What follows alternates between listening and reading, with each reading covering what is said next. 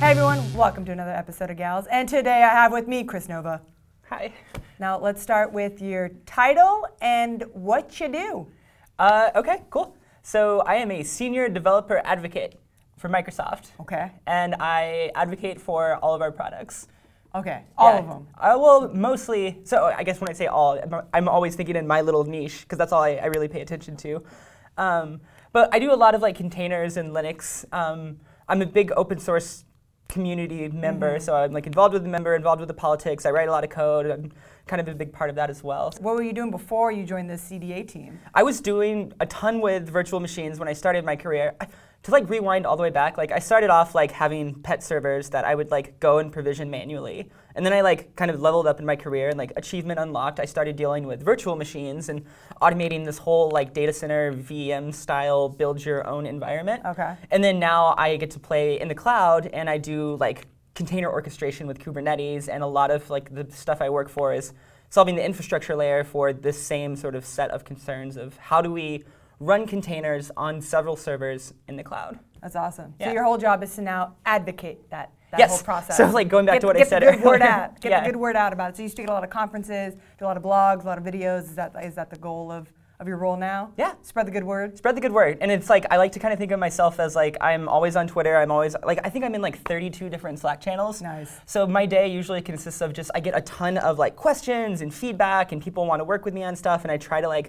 do my best to keep up with all of that Oh, yeah. and just help people in any way I can. Like I've uh, you know just met somebody like on Twitter for the first time and I'm like sure let's jump on a hangout and like let's fix your Kubernetes problem. And I it's- love it. So yeah. if you have any Kubernetes container questions, hit her. Hit her up, okay? It's at Chris Nova. uh, yeah at Chris underbar underbar Nova. Like at 200 bars. Keep that in mind, Yeah. all right? So let's go back. Rewind. Okay. Childhood Chris. Oh God. Dream, oh, dream God. sequence. How did you even get started with computers, technology? Let's ignore the whole container thing for now. Let's just go Okay. back to the basics. wow, how did I get started with computers and technology? Uh, I was kind of a dork growing up. Like Nice. I, I, I was super introverted, um, and I moved around a lot as a kid. So a lot of my friends were online. Nice. So growing up, like I don't really have real physical friends, and all of Mm-hmm. my real friends in the wild like exist in like IRC channels or like over AOL chat. So that uh, after a couple of moves, like being on a computer kind of was my social life What was your first computer?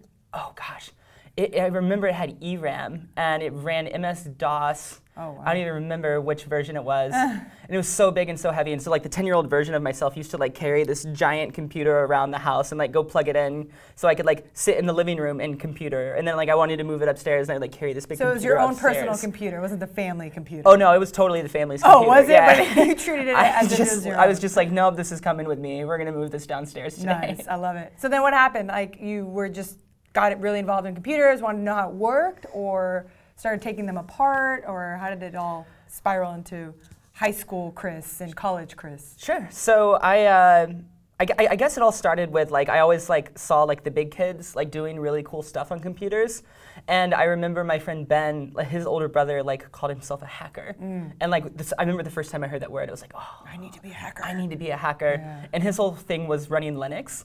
And so I decided, like on our second or third family computer, like I was gonna go put Linux on it. And uh, I ended up breaking our computer and accident- accidentally installing Linux instead of like installing it next to the host operating system.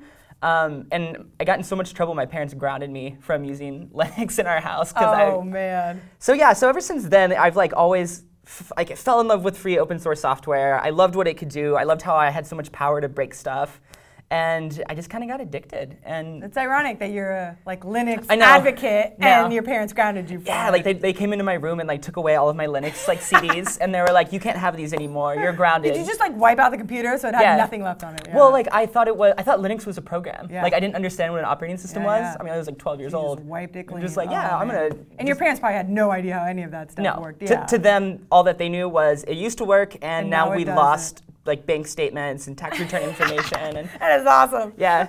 Okay, so you, you fell in love with Linux, you fell in love with hacking. Yeah. How did that evolve in high school? Are you just doing that all the time? Or? Oh yeah. I, I mean, I, I like got in trouble for like overclocking computers biases in high school and like heating Like up in the compu- computer lab? yeah. Oh man, you're And awesome. I took like computer programming classes and like finished the entire semester in like the first week and then Oh, my, my wow. teacher like used to come to me and like ask me like how to do things like in visual basic when i was like 16 Wow, That's amazing. yeah So then, what happened when you graduated college or high school? Did you did you go to university? Yep. Or i went to university but i never graduated what happened? Uh, this is another r- ridiculously hilarious story.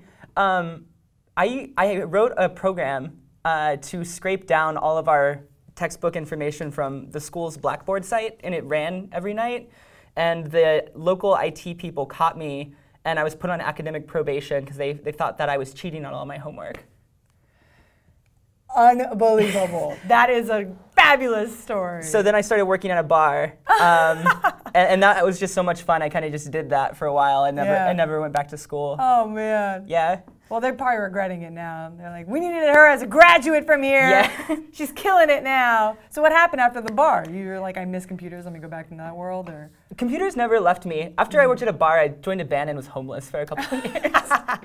Uh, and then like and then I like, got like an adult job uh, working in a data center in Colorado. okay. And then that's where like my DevOps career started. So Yeah. like I've been using and loving open source software and thinking about open source like in all aspects of my life. My whole life had kind of a weird like almost whimsical relationship with computers and Linux and then like got a job where I used to go and like terminate cables and like hook up switches and stuff. Yeah. Yeah. so what what do you love so much about the op- open source community and open source software? Is it just that you can hack it, you can manipulate it, and I think or- I think to me it's like it's it's empowering because like you can you can go and break something but you can also fix something, right? And then also like just this idea of I'm going to share to make the world a better place and not for like selfish reasons.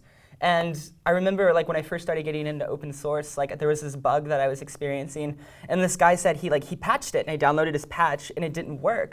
And I like messaged on the forum like, "Hey, this patch doesn't work." And like he handled that so well. He was like, "Oh, I'm so sorry. Let me take a look," and he fixed it the next day. And that was the first time I ever saw somebody fail publicly and handle it well. Mm. Yeah. And like everybody else in the community got excited about this failure because he went and fixed it. Yeah. And so like for me, I've taken that and like really learned that like how do you fail publicly and why is it important to like learn from your mistakes and why that's a good thing and not a bad thing. when there's not like a big corporation or a monetary factor associated with it, you can fail faster, you can mess up more, and you kind of just like, oh, sorry, let me go fix it. You know, you don't have to worry about the consequences of like, I want my money back. You know, Yeah. this software does not work. So Exactly. that's awesome. It's a very free form kind of environment. Yeah, that's and, cool. and like I grew up with it. Like Yeah. I wanted to like liberate myself from like a computer, so I installed Linux. Yeah. And so it's just always kind of been there for me. That's awesome. So what happened after the data center job? You just stayed there for a while, or Um, yeah, just like I, I did the classic DevOps. Like I started out as uh, you know working in a data center and like driving to like downtown and checking my badge in and bringing my toolbox with me to cool.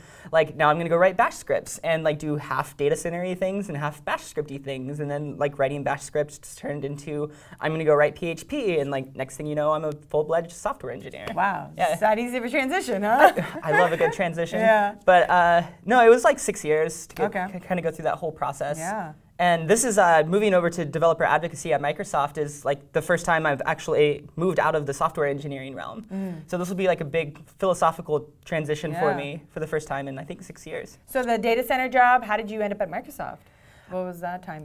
Um, period like? yeah, so it, like I moved over to a really great company called SolidFire, and that's where I really got into um, sort of managing virtual machines and writing software around how do we make this easier and how do we build out these clouds and how do we manage these environments for people to run applications. Nice. And it was cool because it was always like it was always in the name of running apps. Like everything I did as a DevOps engineer was like the, the apps are the important layer, and you just have to deal with all this noise underneath that nobody wants to deal with. Mm-hmm. And that's where VMs came into it, and then like taking that next philosophical like step in the direction of containers, and then of course Kubernetes happened, and like that just totally messed me Mm-hmm. Why, up. what was that like? I don't know. I don't work with it. What is Oh, Kubernetes that? Blow is my mind.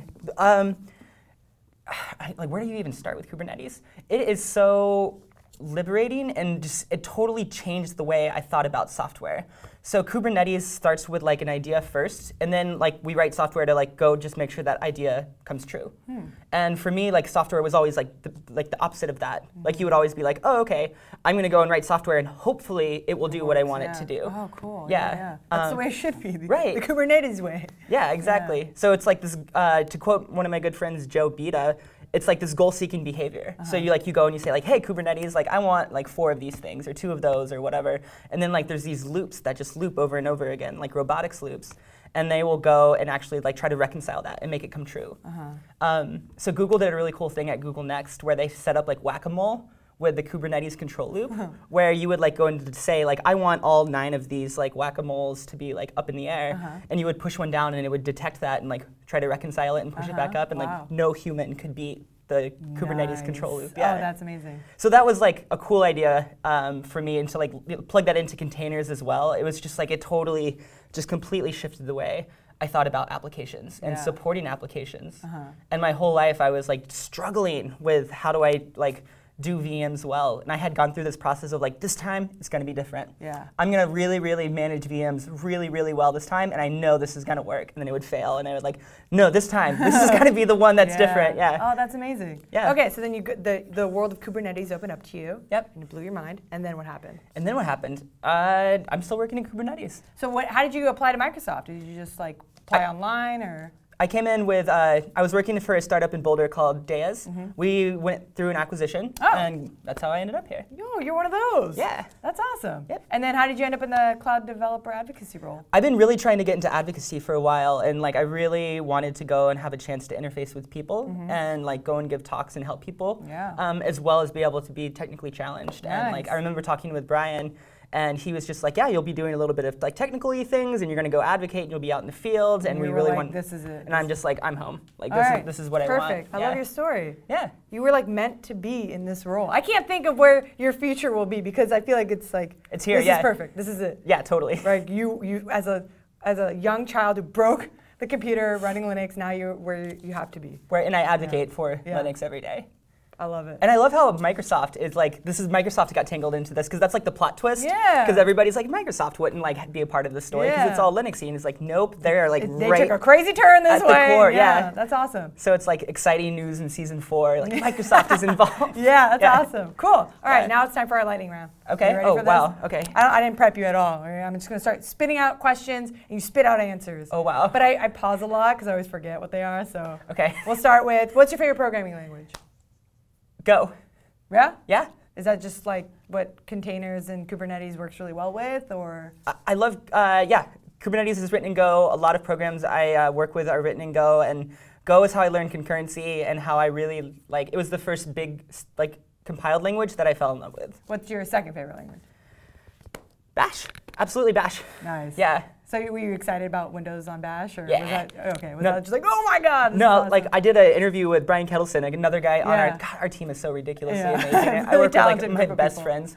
Um, so I was on an interview with him for Go Time, and he was the one who told me about it. And like I like went home and like looked, and like there was this aha moment where I like was using Bash in Windows, and, you I were was just like, where am I? like what's going on here? that's awesome. Yeah. Okay, coffee or tea? T.